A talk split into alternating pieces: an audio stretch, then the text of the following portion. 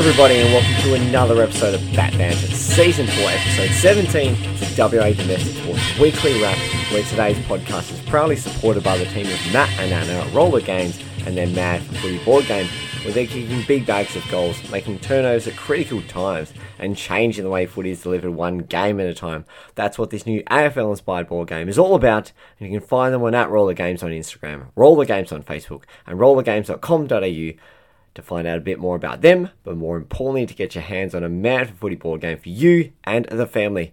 And yes, the voice is a little bit gravelly uh, this morning on a Monday morning as I record. That's because I went to the WWE uh, Elimination Chamber Premium live event on Saturday. And uh, well, I'll tell you what, it was hectic, it was incredible, and uh, just what a great event put on uh, by the West Australian government, you have to say it. All right, but uh, we're not here to talk about my uh, weekend outings and antics. We're here to talk about WA domestic sports.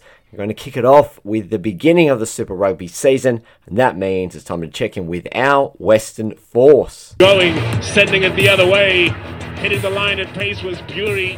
Tizzano can't get it away, but now he can to Williams. It's off to Tim Horton. Horton looking to do it himself. Oh, yeah, it's spectacular.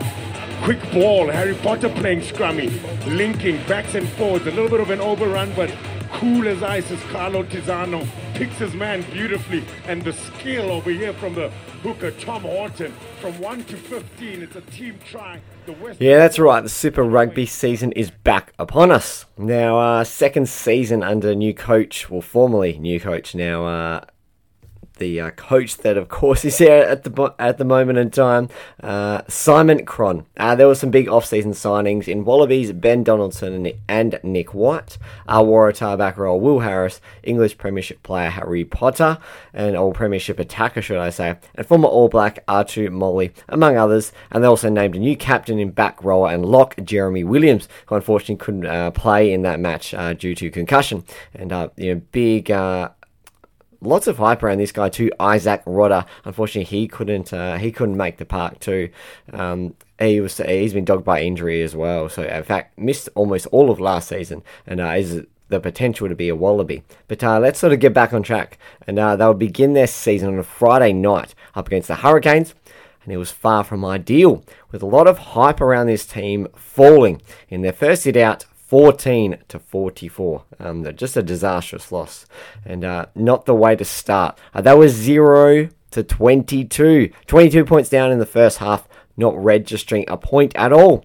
They conceded three tries despite having seven more in total runs and 54% first half possession. With their overall 40 minutes, um, but 55% time in opponent's half too. Overall, though, where did it all go wrong? Well, the first half was littered with handling and concentration errors from the force, giving the ball back uh, to the Hurricanes and in dangerous positions too overall.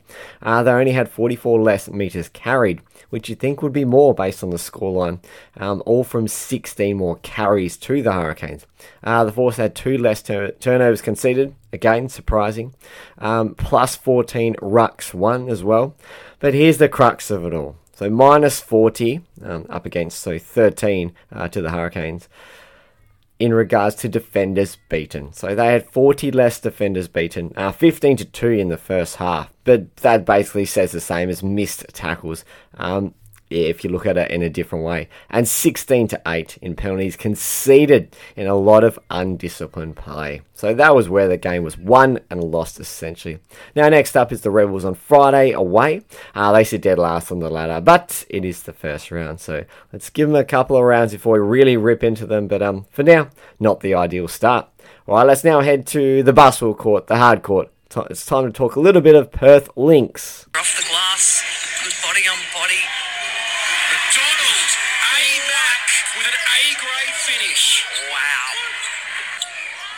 Turning around on that occasion was McDonald. Star import. Atwell comes up with the steal and the basket. Boy, she's been impressive. Here's McDonald. Yeah, let's talk about the Perth Lynx. One game left in the regular season. Finals, destiny pretty much out of their hands, but all they could do firstly was take care of business in the form of Bendigo Spirit on Saturday evening Melbourne time. Now, the girls could not have started worse, falling down 11 points in the first 10 minutes before bouncing back to go into halftime just five points down and giving them an opportunity. I'm bringing that margin slightly in before exploding in the second half, winning it plus 24 points to take care of the their their side of the equation to scrape into finals with a 93 to 74 really strong win. Now to that massive second half, and let's break it down. In the third quarter, they shot at 50% from the field. They had five more rebounds, but genuinely Bendigo threw the lead away. A paltry 28% from the field, 36% from two pointers, one of seven from three point land. And looking ahead to the fourth quarter, 0 for 7 for Bendigo versus 3 for 7 from three point land uh, for the Perth Lynx. That did most of the damage, as overall the Lynx were at 44% from the field, 38.5% from three point land, up against 21% from Bendigo, 10 of 12 from free throws, and 10 of 20 for Bendigo. So they shot themselves in the foot, but good teams make you pay, and that's what eventually the Perth Lynx were able to do. Now, Erin McDonald, she led the way for the second straight week since her return 26 points, 4 rebounds, 4 assists. Amy Atwell had 23 points, 6 rebounds, and Amila Goodchild had 14 points. All three of those led the way. And with other results in the in the rest of the round going their way, the Lynx have slithered, slid, and uh, crawled and done everything they could they have found a way into the finals. They will take on top contenders Townsville Fire, uh, who they've been disposed of in the their games that they've played with this season, as has most of the competition. They're just they're the bar that everyone needs to get to. In a semi-final series beginning on Thursday, the 29th of the second, so this Thursday, uh, before Sunday, the third of the third, that's going to be their home game, so game two, and the game three, if required, uh, will be back in Townsville. That's going to be next Thursday, so Thursday week, um, but that's only if, if it's required. So yep, uh, get on down and support the Perth Lynx. Right, now let's head our way back to the pitch, talk a little bit of football, the world game, and that means it's our Perth Glory men. Glory, glory, Perth, glory.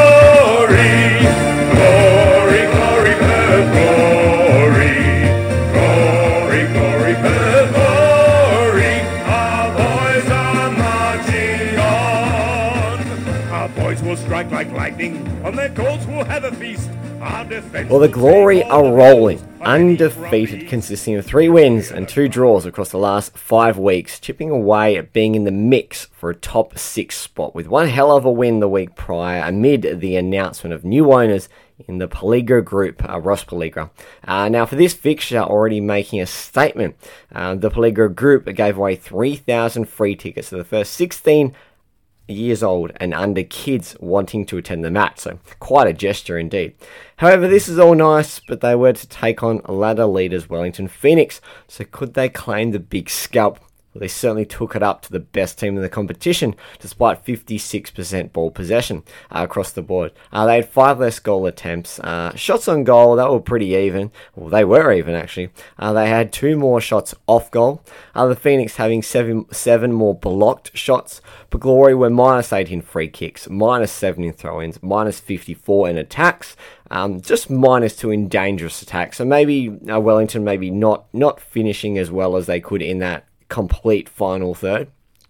And you know, credit to Gloria, their last line of defence held up for most of the evening. Now, looking to the second half, they were very much under the pump with Gloria's just 38% ball possession.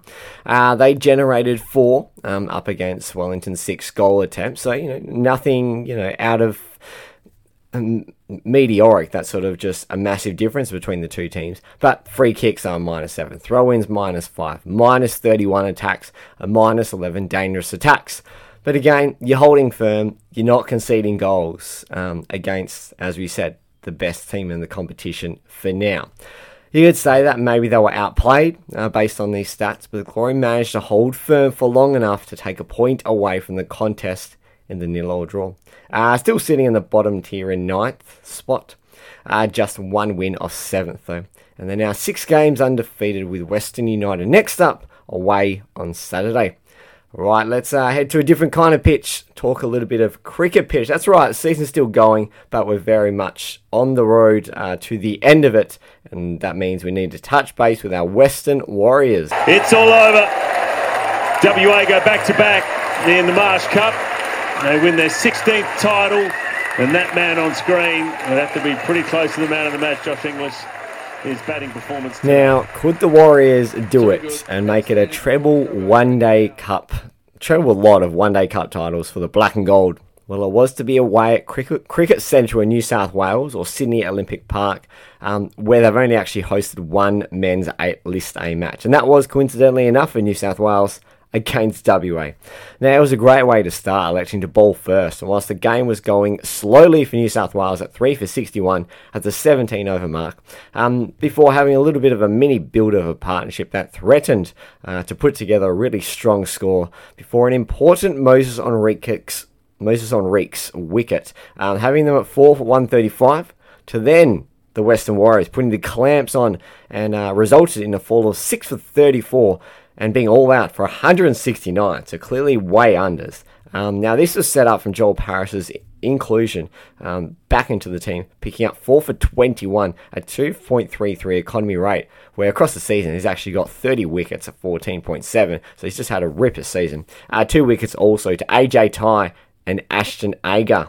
Uh, the chase, however, was nervous and it started off really edgy, trying to you know run down a very small target, but you have to say, on a tricky wicket to begin with, uh, dropping to 3 for 30 at the 7.1 over mark. So still at a good clip, you know, the run rate was never a problem, but could they keep their wickets up their sleeve and build the partnerships that they need to chase down the runs required?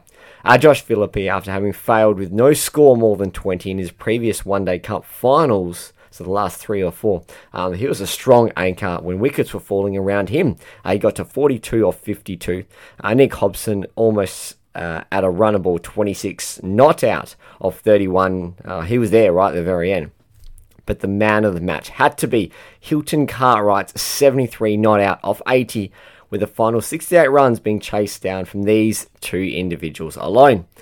Now, this is just the most incredible streak of these kings of domestic cricket, making it a treble of titles in the Marsh One Day Cup, uh, with 17 One Day Cup titles, having won the past domestic cricket titles, with a Sheffield Shield appearance in the final still in the mix for them. And speaking of, uh, they continue that uh, that run to the final. Friday next up is Queensland at home to try and build their case for an appearance um, and be available hopefully, to claim a double three-peat. But uh, time will tell, and still a lot to play out there. But yes, the men are the champions, the Marsh One Day Cup champions for the third year running 2022, 2023, and 2024. Well, that's it. We're done. We're dusted. That is the end of another episode, season four, episode 17 of the WA Domestic Sports Weekly Wrap. Uh, you couldn't really finish it off better than, uh, hey, we are the champions, the Western Warriors. And they've just got one more box that they're hoping to tick off in the form of Sheffield Shield Glory. And uh, speaking of glory, uh, the Perth Glory themselves, uh, six games undefeated. Um, you know, you got to say, you know, pretty decent nil-all draw up against top of the table and leaders Wellington Phoenix, and they're just slowly building, trying to get that momentum rolling. But at the moment, it's looking good for the Perth Glory. And the Perth Lynx, they took care of what they needed to do. They got the win on the weekend, a convincing one, might I add to, and other results went their way snuck their way into the top four, and uh, they Townsville await them. It's just you know could be a mouth-watering clash, um, but uh, yeah, it's going to be tough to topple um, the Townsville Fire and the Western Fourth. Well. Western Four, should I say?